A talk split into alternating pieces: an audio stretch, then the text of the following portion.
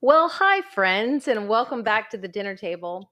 I have had the joy and experience of having my friend Martha Heymann at the dinner table with me tonight.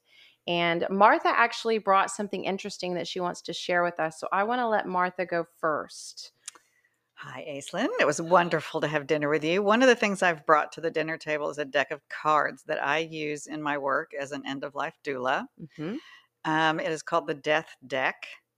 And it is a way for me to bring this often difficult conversation to people's spaces in a way that has a thread of humor in it. This deck of cards was created by a hospice nurse mm-hmm. and a widow. About a year after her husband died, they sat around and were having a conversation about why she didn't know the things she should have known, and the ever-going conversation. Correct. Right.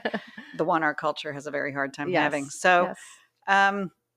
So they created this deck of cards. It has, some of the questions are open-ended questions. Some of the mm-hmm. questions have ABC choices.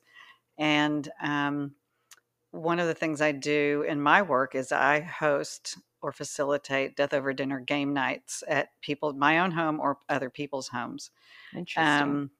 And it's around a dinner table mm-hmm. Okay. with a very few people. And the occasion is not about the food. The food is very simple. It's always a soup and a salad. Uh-huh. The instructions to the hostess is don't set your table. Don't put a lovely centerpiece on as much okay. as you want to. As your friends come in, and you only invite as many people as you can sit around your table. They each do something. You'll have one toss the salad, you'll have one stir the soup, you'll have one put the placemats down. And by the time everybody has gotten there, it's been a collective of everybody being a part of this meal. It's not just the hostess whose home you're having it in, but yeah. everybody's done it. It's a community event now.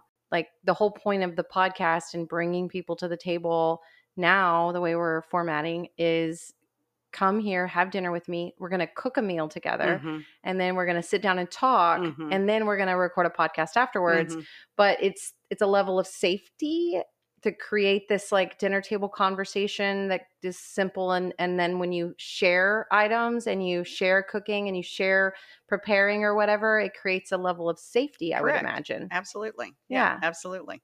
And so what I'm doing once the table is set is I'm taking some of these cards, 3 or 4 of these cards, and I'm tucking them upside down under people's placemats. Mm-hmm. And then I'll facilitate the beginning, and somebody will flip open a card, which I'm going to have you do in just a second. Okay. And we're going to see what kind of conversation it starts. Okay. And everybody can answer the question around the table, or the person who flipped the card can just answer the question. People can pass, flip over a card. So this is very similar for everyone for the table topics, random questions that we do at the very end. And so, yeah, this aligns exactly with that, I think. And all right, so I'm flipping my card over and it says, this is going to be interesting with me, especially. You are diagnosed with a serious cancer. You want your doctors to A, lay it all on the line. B, just focus on next steps and not overwhelm me. C, talk realistically to my loved ones. Stay optimistic with me. Mm-hmm. Lay it all on the line. Focus on the next steps and not overwhelm me. Talk realistically to my loved ones. Stay optimistic with me. Yeah. So that's not often something somebody will begin a conversation with, but it's a really important conversation yeah. to have. Yeah. And it's an interesting conversation because it's not just like, oh, well, what would you do? Right. It's like, here's some scenarios mm-hmm. and which one of these scenarios seems to match like how you would want to think about this. And so the first thing that comes to my mind is B, where it says just focus on the next steps and don't overwhelm me. I think that's kind of generally how I like to handle life.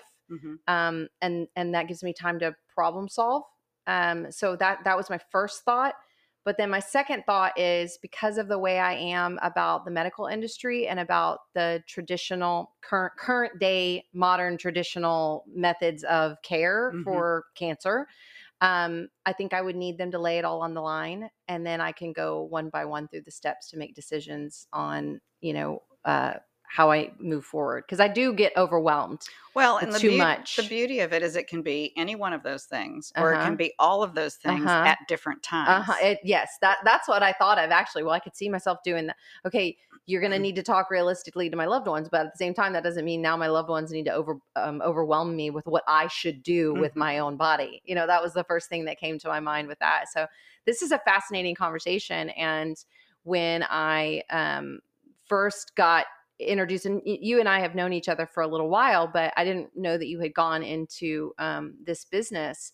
And when I heard that and that you were interested in us talking on the podcast, I was like, yes, immediately, because this conversation has been a conversation at the dinner table for many years. It's been a conversation at the dinner table over the last couple of years because we dealt with the passing of Joe's parents.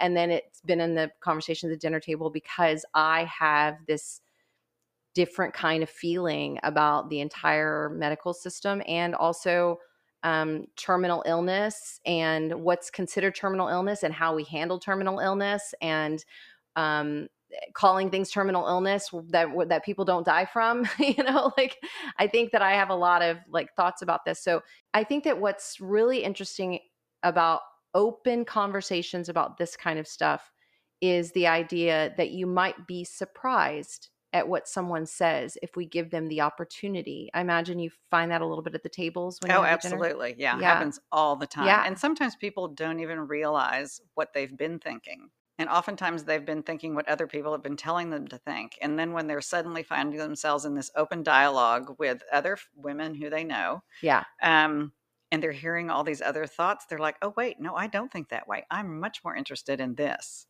Yeah. That when we give people freedom to say things that aren't within the traditional box of what we've been told we're allowed to say. Right. I think that's a huge part for me at the dinner table, is that conversation, and having different people come here to the dinner table with me means we can talk about things.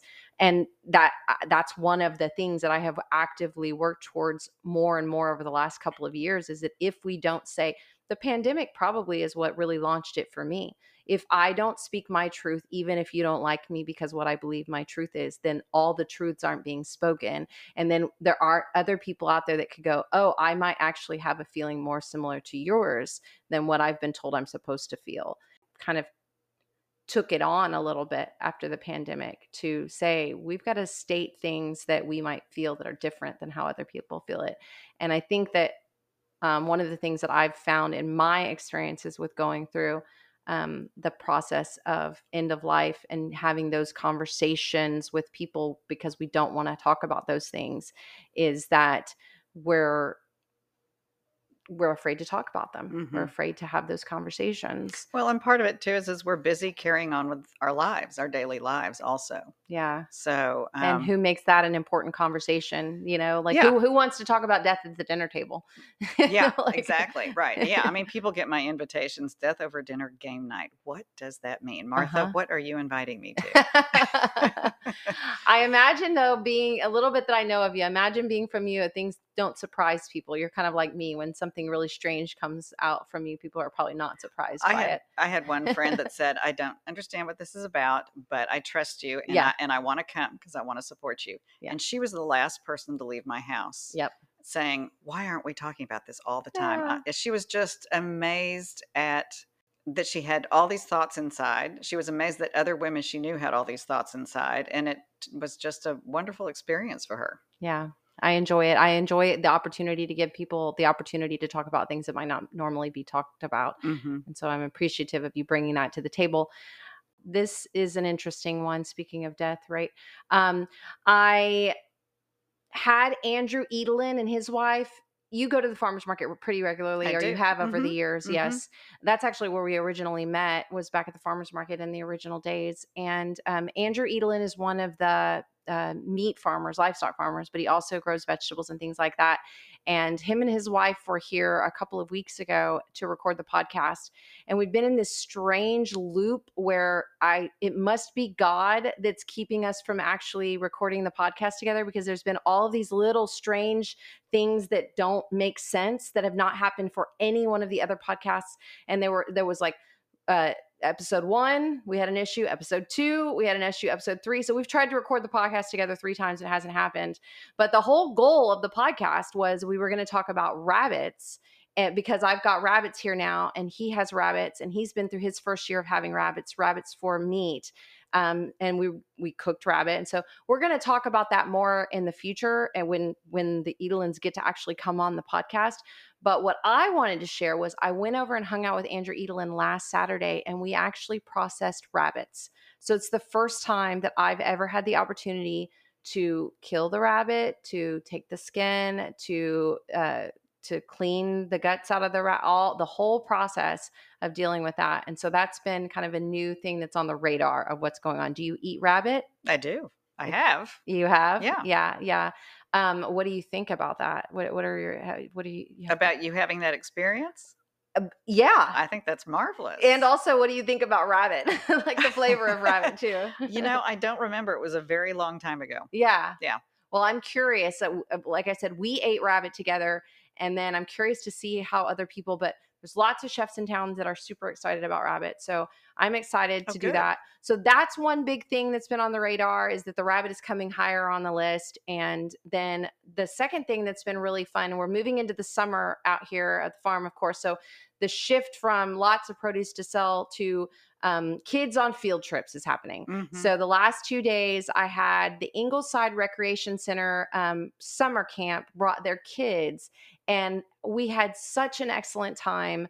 I talked to them about rabbits and what was happening with the rabbits. I explained to them the difference between a bull and a steer. We talked about the mushrooms in the soil. Mm-hmm. I mean, just like all, of course, they love the chickens. They always love the chickens. They love the ducks and the baby ducks. And so field trips are something that's going on out here regularly at the farm. And I was telling you, there's summer solstice event coming up on June the 21st.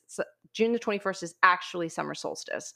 So I decided to do a garden party, and we've had so much delicious, the grapes, the wine. We drank a little bit of the wine tonight. Yes. Yeah. So we've been talking about that, the red wine vinegar that we've been processing. So we're going to have I went to the farmer's market on Wednesday and picked up some smoked pork loin and some some kind of herb feta. Wonderful. From the from the goat dairy people. Lorborough Farms is what they're called. And so that event's coming up. If you guys want to know more about that event, you know how to get a hold of me. Send me a message so that you can come out here. We're going to do some sun gazing, which is really good for you don't actually have to stare at the sun, but just watching the sunset. Apparently, what you're supposed to do on summer solstice is you're supposed to make sure you catch the sunrise and make sure you catch the sunset.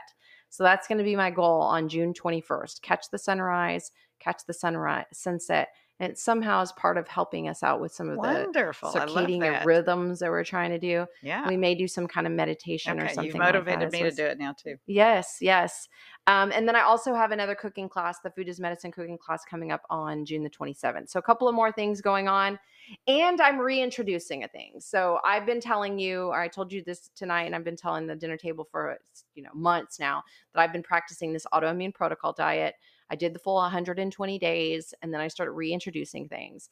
And the biggest thing that I've reintroduced in the last couple of weeks, which included the meal that we were going to have tonight, that we had tonight, was tomato sauce. So I put tomato. So I actually made, I'm going to talk about it in a minute, but I made a spaghetti and tomato meat sauce. But the thing I wanted to talk about that I reintroduced that was a problem, I figured out. So I had gone a few days too long. So the thing I really wanted to talk about in terms of reintroduction is I'd got real busy last week, and I'd gotten to the point where I didn't have as many groceries in the fridge, and I was snacking on the last of all my little autoimmune snacks and things like that. And so I probably went to the grocery store hungry, and and I still did really good. I bought all my autoimmune, foods. The only things that I'm reintroducing up to this moment, this time, as vegetables from my garden. So tomatoes from my garden.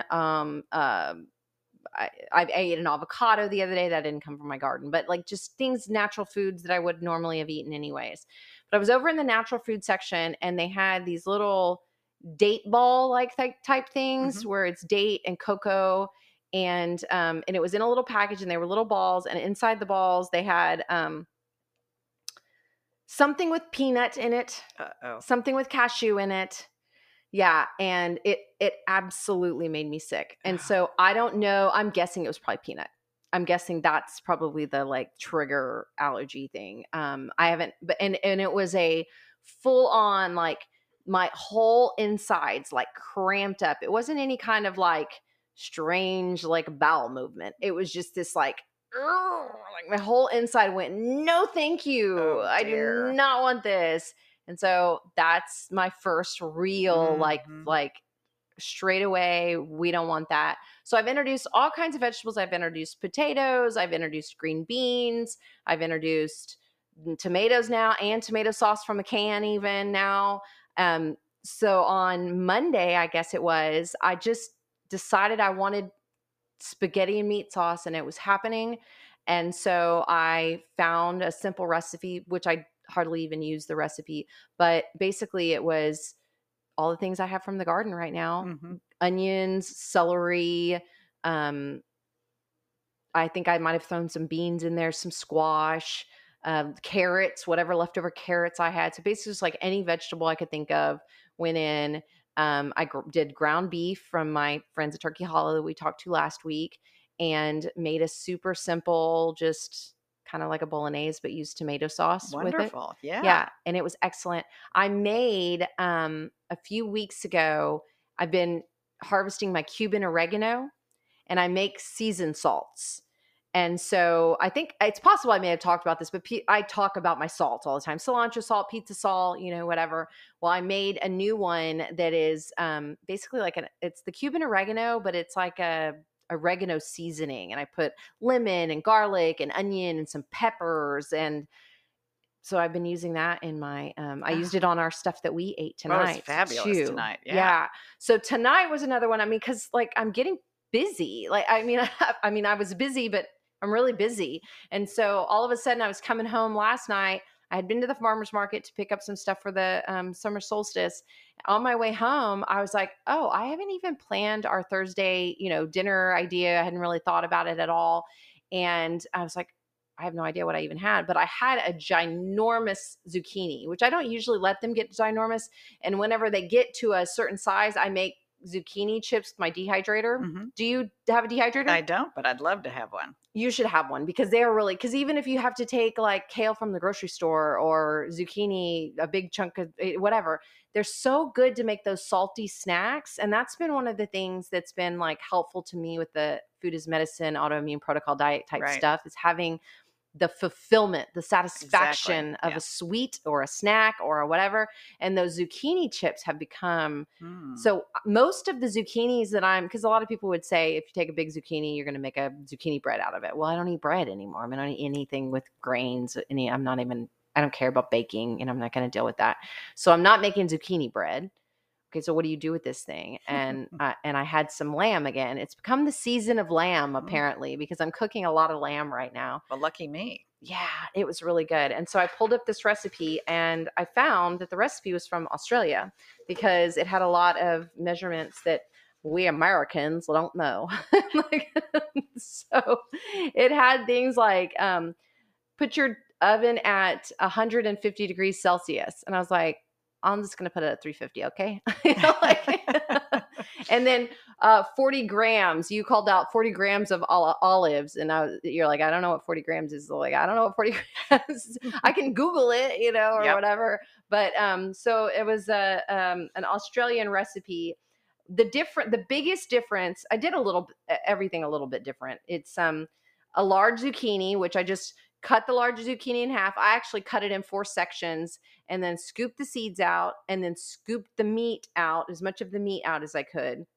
And then you put your oil down on your pan. You put that in your oven for 150 degrees Celsius or 350 degrees Fahrenheit. Put that in your oven, and you let that cook for about 20 minutes. In the meantime, you've got your red onions, garlic, mint. I would have liked to have had a little bit more mint, because it called for 2 tablespoons of mint, and I actually only had a few little sprigs. And I think that would have made a difference, because I love mint. Pretty scrumptious. It was pretty scrumptious. You're right.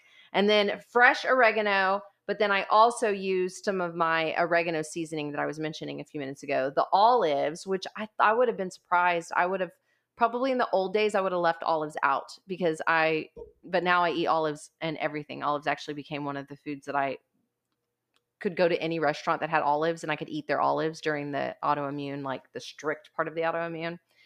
And then it also had on here red capsicum. I don't even know if I know how to pronounce that word, but y'all know what I'm talking about. It's like the pepper, capsicum basically is what they're saying, but they're calling it, that's what they're calling it in the recipe as a pepper, a red pepper and a yellow pepper. So I used a dried paprika pepper that I had grown last year. I used a serrano pepper. Did you notice it was too spicy? No, it was perfect. It was perfect. And then I used one other little banana pepper as well. And so I used those, of course, the lamb, 2 tablespoons of tomato paste, the salt and pepper I used, or I didn't use any pepper, but the salt that I used was the oregano seasoning salt. It called for some crumbles of feta and then some mozzarella on top. And because I haven't really gone down the road of dairy yet, I decided, okay, I'm not doing dairy, but we used some of the nutritional yeast. So that had that little Parmesan flakiness on top of it. And that was excellent. And then you actually made our salad tonight. You used all the ingredients we had here. So tell us what all was in our salad. Cucumbers cut up. I cut up the grapes. Yeah, a few little grapes that we've been tasting. Yeah. That how were the grapes? Oh, they were wonderful. Little tiny table grapes that we got out of the very sweet. Fresh basil just pulled off. Fresh basil that you get. So she chopped up the fresh basil. Suggested figs. Yes. And we've got figs. Figs were beautiful. Those were great. And then was that it? And then the dressing that you made was your honey. Yes. Which was spectacular. Yes. And then a little bit of lemon juice. And just a little bit of lemon juice. And that was it. Put it over the top of the arugula. Because that's become my new favorite, like fancy salad is just top the arugula. Top arugula with whatever you're putting on it. Yeah. Now the honey is a big deal because the beekeepers have been keeping their bees out here since March of 2022. So these bees have been out here for 1 whole year. And this was the first pull of honey that we've had from them. And so the farm will just get a little bit, but I got to taste the honey from 2 different screens, I guess, what do we call the screens that they use? One of the honeys was kind of dark brown and it had a little bit of a woody flavor to it, like more of a mesquite type of flavor. But then what you had a taste of tonight was another, they'd given me one that was mostly the comb. And so what they said was, and they go, we're going to get you on the comb. Basically, they chew like honeycomb, kind of like you're chewing gum, but you chew honeycomb and then you throw the honeycomb out. But in the meantime, it's got the delicious flavor of the honey in it. So they gave me the section of honeycomb that had a little bit of this honey in it. And it is super clear. Oh, yeah. Extremely clear. And then this extremely floral flavor. And you called it, do you remember what you called it? Just so light and bright. It was just like this little Tinkerbell honey. It was just fabulous. Yeah. So I'm curious. I can't wait to see what comes out of like the whole, if they mix it, if they have like, if it's all one, at the end of the day, I'm curious to see. They're going to be on an episode in the future. So we'll hear more about the honey. So last week we did the red wine vinegar. This week, I wanted you to taste the honey. I wanted us to be able to talk about the honey. But again, it's still going back with the same delicious cucumbers, figs, grapes, all of that fresh summer stuff, all stuff that you're going to run into at the June 21st summer solstice event. If you come out here, of course, we're going to do some tasting of that kind of stuff too. So we talked about it over dinner. We talked about it while we were cooking. And of course, right at the beginning of the podcast, this concept that it's a bit challenging for our culture to talk about death. You got brought to my attention as somebody that has experience. First of all, tell me a little bit about your actual work that you do. And then tell me a little bit more about why you think it is that our culture doesn't talk about death. So I am a trained and certified end-of-life doula through INELDA, which is an acronym for the International End-of-Life Doula Association.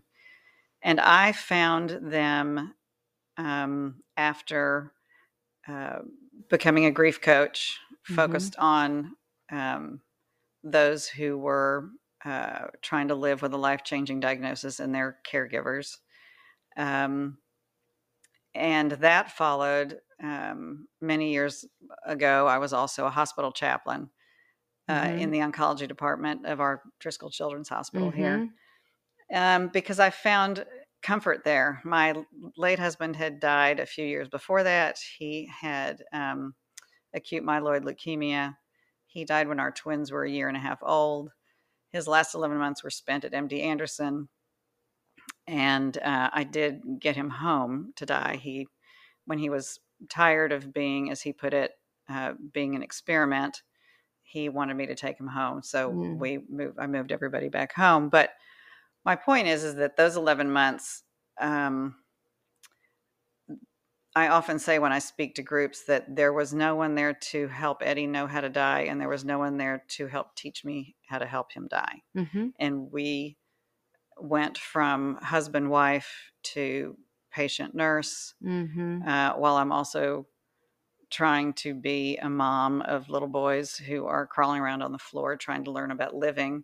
And when Eddie was home from the hospital, you know, I'd have him on one sofa dying, although I wasn't admitting that to myself then, because that concept had not even been introduced into a conversation for us. Which was very short-sighted on their part. And then I had these children who were learning how to walk by pulling themselves up on the sofa on the other side of the room. And it was a very surreal experience. And Eddie shut down. He, I realize now many years later that it was so hard for him to be in that room with his children because he knew he was dying. But he wasn't telling me he knew he was dying, because he wanted me to stay strong and raise our children. And he was afraid of having that conversation with me. I, on the other hand, did not realize that's what he was feeling.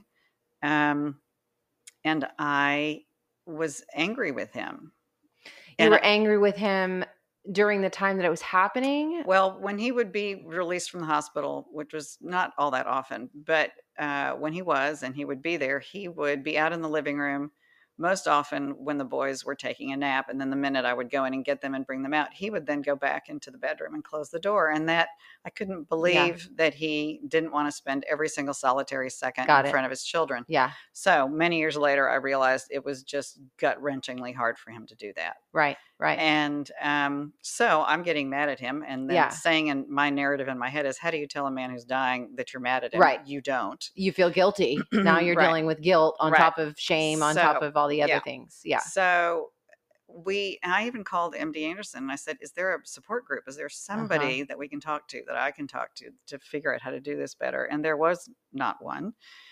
The short of it is we did all of that. It wasn't horrible, but it just, I could have made it so much more sacred for Eddie. I could have made it. I love the word sacred. So I think that's much more so beautiful. I could have introduced ritual.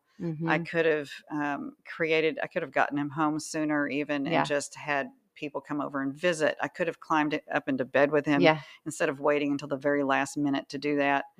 I could have, those last 3 weeks, I realized only recently that those last 3 weeks when we were at home here in Corpus, that all I really did those last 3 weeks was wait for my husband to finally die, because I didn't know what else to do. Except bathe babies, feed babies, play with babies, and then clean his mouth sores, keep his bed clean. But but we could have still had conversation. I could have still said things to him. I could have dressed the room in a certain way. You know, there could have been music that he enjoyed listening to. The lighting could have been a certain way. I could have had the boys on the bed with him while we could have been there. It just could have been written much, much differently. So now I find myself an end of life doula. And that's part of what we do, is we show up to the space with a dying person and, we learn who they are so that we can give their families and them, a much more beautiful and aware kind of experience. Because when we lose someone, when someone dies, that changes, the sorrow changes us neurologically. And so, and whatever that experience is, good or bad, becomes part of our experiential library that has something to do with who we become as emotional beings. Yes. And I completely get that with the traumatic events and experiences mm-hmm. I've had up until this point, mm-hmm. I understand the correlation that you're making when someone passes. I haven't the people that have passed in my life have been kind of secondary people that I loved mm-hmm. and I was close to, but it wasn't my closest people, mm-hmm. a partner, a child, a mm-hmm. parent, mm-hmm. that kind of thing. So I can only say that in other types of traumatic events, I can see how they shift everything about who I am. We needed a guide. Yeah. We needed somebody to come in and make us hold hands and say, mm-hmm. okay, she's feeling some things. He's feeling some things. Mm-hmm. It's okay to share those things. Mm-hmm. And you can do this together. This conversation reminds me of the sex conversation. It's like there are certain things we just can't talk about. We don't get taught about it by our parents. We don't get taught about it from our grandparents. And so we end up in unsafe situations or scary situations or whatever, guilty situations, because we move into these situations with no guidance. No knowledge. Yeah. No knowledge. Well, I mean, yes. I mean, teaching children about sex will not get them pregnant mm-hmm. any more than having a conversation about dying and death will kill you. That's very good. Those are like, yeah, we need to talk about these things. Talking about this is not going to cause pregnancy. Talking about this is not going to make you die, right? So saying the words, I am going to die someday, doesn't mean you're going to die tomorrow. I think that's just enlightenment. I mean, sometimes enlightenment is scary. Mm-hmm. Everything is a teachable moment, I think. Mm-hmm. And when what I find with families after somebody who has died, their loved one has died, and we have sort of this ritual created, and some people do it and some people don't, but very often people are very interested taking warm washcloths and cleaning their loved one's face and neck and their hands and their arms. And just talking to them, mm-hmm. just letting their spirit and their soul leave the space and say goodbye mm-hmm. and really be a part of that final journey with them. Mm-hmm. And people don't know they can do that. I mean, time and time again, when I introduce that as a possibility, mm-hmm.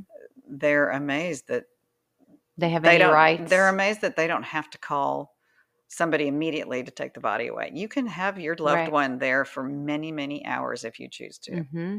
There's no law that says you have to call somebody right away mm-hmm. to pronounce the body dead. I think that's one of the things that I have found most fascinating about everything that I've dealt with and a lot of the things I talk about in general on the podcast, but as it relates to the healthcare industry and everything, the school system, really any of the systems, is that like we don't know that we have more right to speak up for ourselves. I hate the word right because I mean, who gives you the right? That's a weird way to say it anyways. But the idea that like I can ask for what I need. And sometimes I think one of the biggest things is because we haven't had these conversations about sex and about death and about we don't even know what to ask.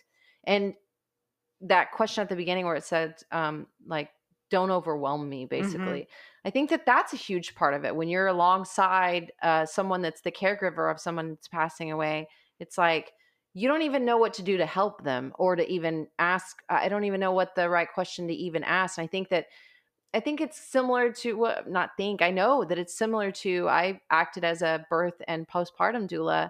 And the idea of the doula, I would often just say, it's like, I'm just somebody here who has asked a lot of questions, who's been through this process personally more than once, who's been through it with other people more than once.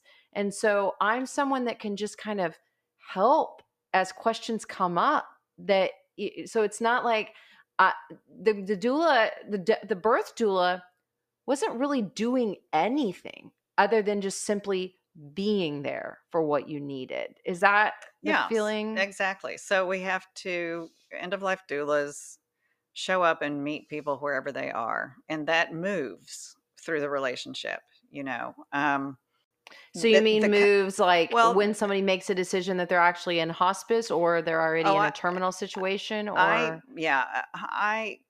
end-of-life doulas, the sooner they show up in somebody's story, the better it is, mm-hmm. because then we have time to create that relationship and, mm-hmm. and do some things, do legacy work. If we're going to do legacy work, to create a vigil for last days, to create scenarios where perhaps one needs to ask for forgiveness, or maybe one needs to bestow forgiveness. Mm-hmm.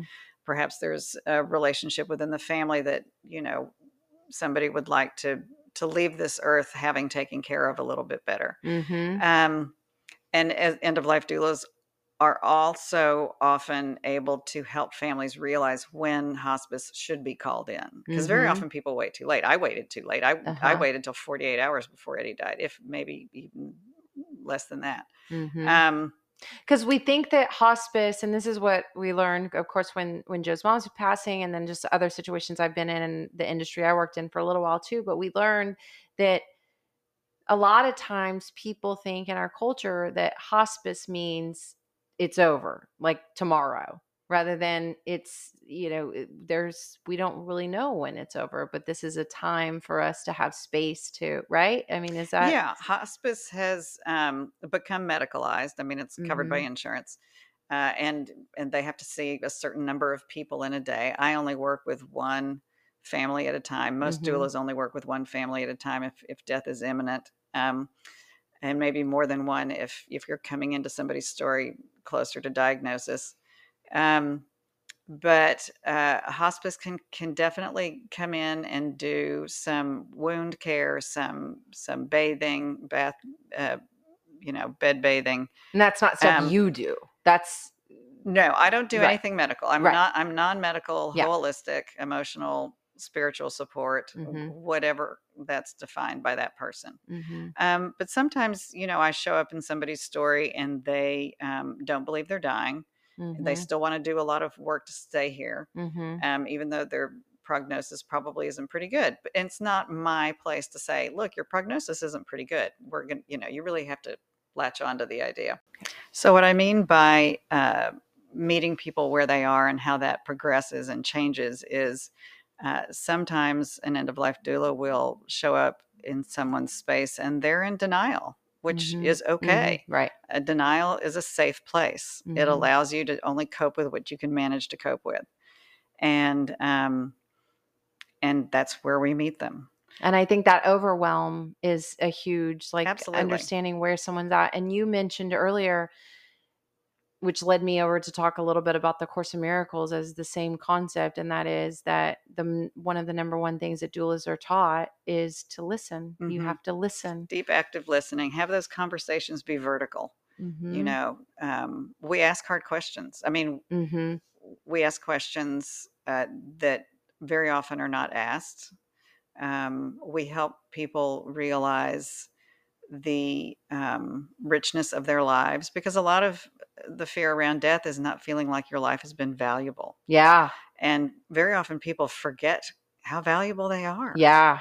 I understand. Yeah. So that's part of what we do. We ask questions that help them go back and realize the importance of their lives. Mm-hmm. And that has a lot to do with stripping away the fear and then finding themselves in a place where they're ready to do some work, mm-hmm. Leaving behind letters for loved ones. I have a client right now where he has letters written for all of his children, mm-hmm. and a couple of his best friends, and I'm holding them. Mm-hmm. And God, what a responsibility! Oh, yeah. It's wonderful. Then mm-hmm. they very often when they get to that place where they're ready, mm-hmm. and they've said what they needed to say, they felt what they needed to feel. We've created guided imagery sessions, which are wonderful sessions to create with people about places that were special for them. We use that as pain management. And they feel like they're ready to go. I mean, we plan parties. We plan solstice mm-hmm, events. Mm-hmm. We plan soccer games. You know, we put all this time and effort into planning these important events in our mm-hmm. life because they matter to us. Mm-hmm. Well, my God, every single one of us will die. Mm-hmm. Why aren't we paying attention to the most important event? Mm-hmm. Every single one of us will attend, regardless of color of skin or who we fall in love with or whether we have an education or we don't have an education. Yeah. it's just such an important time. And when people realize and they understand, they get to value that and create sacredness around it and importance around it, and they can bring their loved ones bedside. It's a beautiful thing. It speaks to me on such a deep level. When I've gone through the process, my friend Lisa died at the end of the year last year.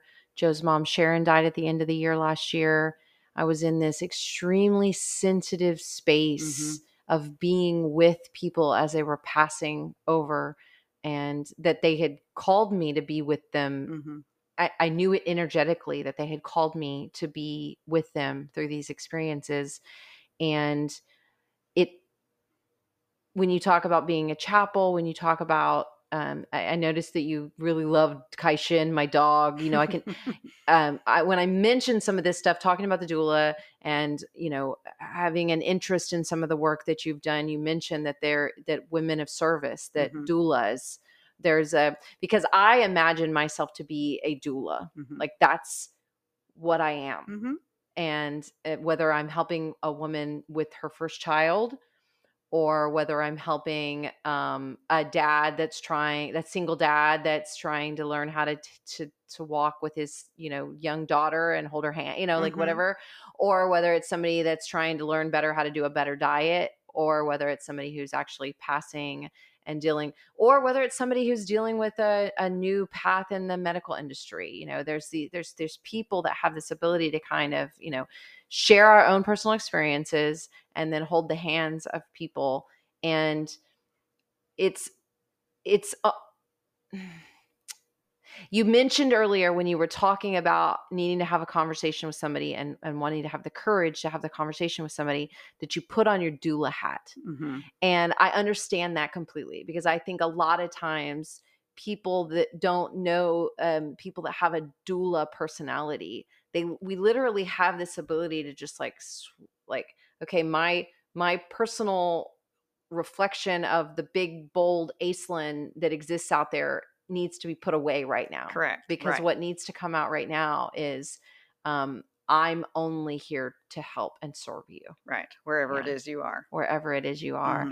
But at the level of, it's not the cleaning the wounds and administering the comfort medicines. It is literally just offering solace in a moment to everyone and being a guide. Exactly. Being a guide. Exactly. Tell me how people can get in touch with somebody that can help them with this, whether it's you or anyone else that could. Sure. And how do you know when's the time, and how, like, how do you even, because that was a big deal with Joe's mom and everyone else that I've been involved with in any of this. And even while I worked in the senior industry, it's like, no one knows when there's the right time to really start having these conversations.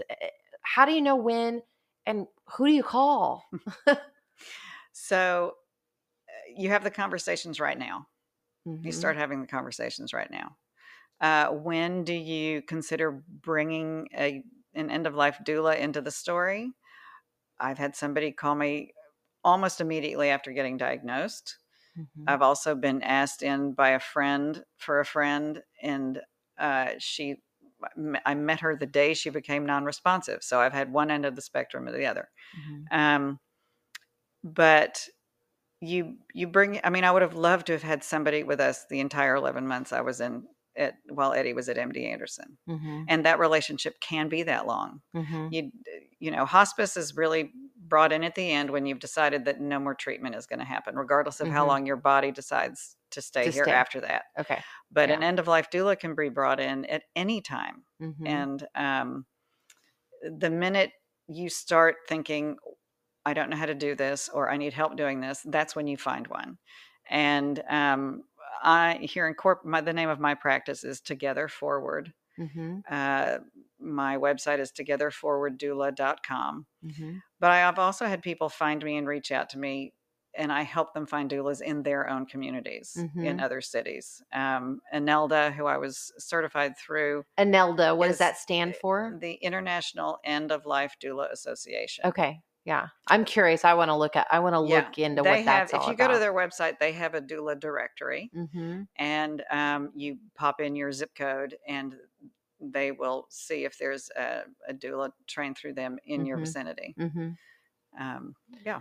I think that that's an extremely important thing for people to know about. And I think that there's been enough conversations at the dinner table now over end of life situations where I'm hopeful that the people that show up at the dinner table know that they have minimally people to support them through things like this. And of course you can always reach out to me and I can help make a connection with you with Martha or whomever could be helpful to you with that as well.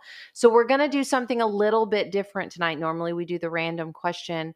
But tonight Martha is going to ask another one of the questions. Now, Martha, in order to keep it in line with kind of how we do it, you'll have to answer the question as well. So, okay, fair enough. Yeah. Fair enough. We'll both answer the question. Okay. So I'm picking another card from the death deck and it says, when you are dying, what will matter most? A, comfort and freedom from pain. B, having my loved ones by my side. Or C, spiritual support in transitioning to the other side. I don't know if I can pick, honestly. Yeah. Honestly, because to me, that's mind, body, spirit, literally. Exactly. That's exactly what that is. Yeah. Yeah. Because my spirit is going to be a huge part of it for me. Although some people like to be alone. I mean, I've had some, but I have had a client who has wanted to be alone in the room when she moved from here to there. And it was a very spiritual thing for her. I kind of understand that. Yeah. And that's the thing. I don't know what I would want in that moment. Sure. I really don't know. And the reason I know that is because, well, birth is a good example. Other major accidents have been a good example for me. You know, I don't like being touched. So if somebody was petting me, I remember when I had a major accident when I was a child, and then when I was pregnant and dealing with things and having birth and whatever, people touching me was too much for me. It was just overwhelming for me to be touched. So I think that there's going to be, I imagine it will come in phases for me, but mind, body, spirit, like I'm going to want my loyal, my mind is going to want to be loyal to my family for the moment that I can. My spirit is going to want to be with my spirit because it's not even going to be afraid and it's going to be ready to go on, you know, and I'm also going to want to do it all in the most comfortable fashion. I'm not going to want to be in pain, you know, because if I'm in pain, then I can't focus on my loved ones and my spirit, you know? And I think that I think some of the work with the Course in Miracles is probably going to be helpful in understanding that kind of stuff and breaking it out in different ways. Yeah. So, yeah. Well, thank you so much for being at the dinner table with me tonight. Thank you. It's been great to be a good friend of yours in the community and know you and to be reintroduced you again to this. And I look forward to finding out how do I fit. I mean, this stage of my life, all of these things have been coming up in an interesting way that like, what is it that God is presenting for me to be involved with? But I know for one thing is for sure, it's a woman of service and it's a woman doula with the nature of having a doula. And what I think probably will happen more than anything else is what probably has already happened for me. And that is that I'm willing to have the conversations. So the doors are opened. And so that people can trust me to be there for them if they need it as a close family member or close friend. Or they can trust me to help them find somebody because I've been open about the conversations and willing to talk about things that people don't normally want to talk about. And that's what people realize when you're in conversation with other people on hard topics is, oh, there's someone else who wants to talk about this too. Yeah. Yeah. Yeah. Well, I do, and I'm willing, and it sounds like you do, and you're willing. Yeah. Yeah. Look forward to it. Thank you, Martha, so much for coming and being here. I appreciate it. Thank you guys all so much for coming and joining us at the dinner table. A little bit more of a somber subject, but at the same time, death card. We're laughing at the dinner table. We're enjoying each other's company. So hopefully you're laughing at the dinner table and you're having those silly conversations too. You know, if y'all go back old episodes, you'll hear me talking about being burned in a funeral pyre with lavender and all kinds of, you know, so it's okay to have the silly conversations, but also have those deeper conversations. And that's what we did tonight. If you're listening to this on YouTube, if you would please subscribe to my channel if you're enjoying the content that I'm up to. Tell a friend about the podcast. share what you're hearing on the dinner table about all kinds of things that like Martha and I talked about and other things that we're talking about in the past. And if you want to support the podcast with your finances, that really, really helps me be able to continue to do what I'm doing. Go to dinnertabletalks.com. At the top, you'll see a place where it says support the podcast. Click the button, throw a couple of bucks at me.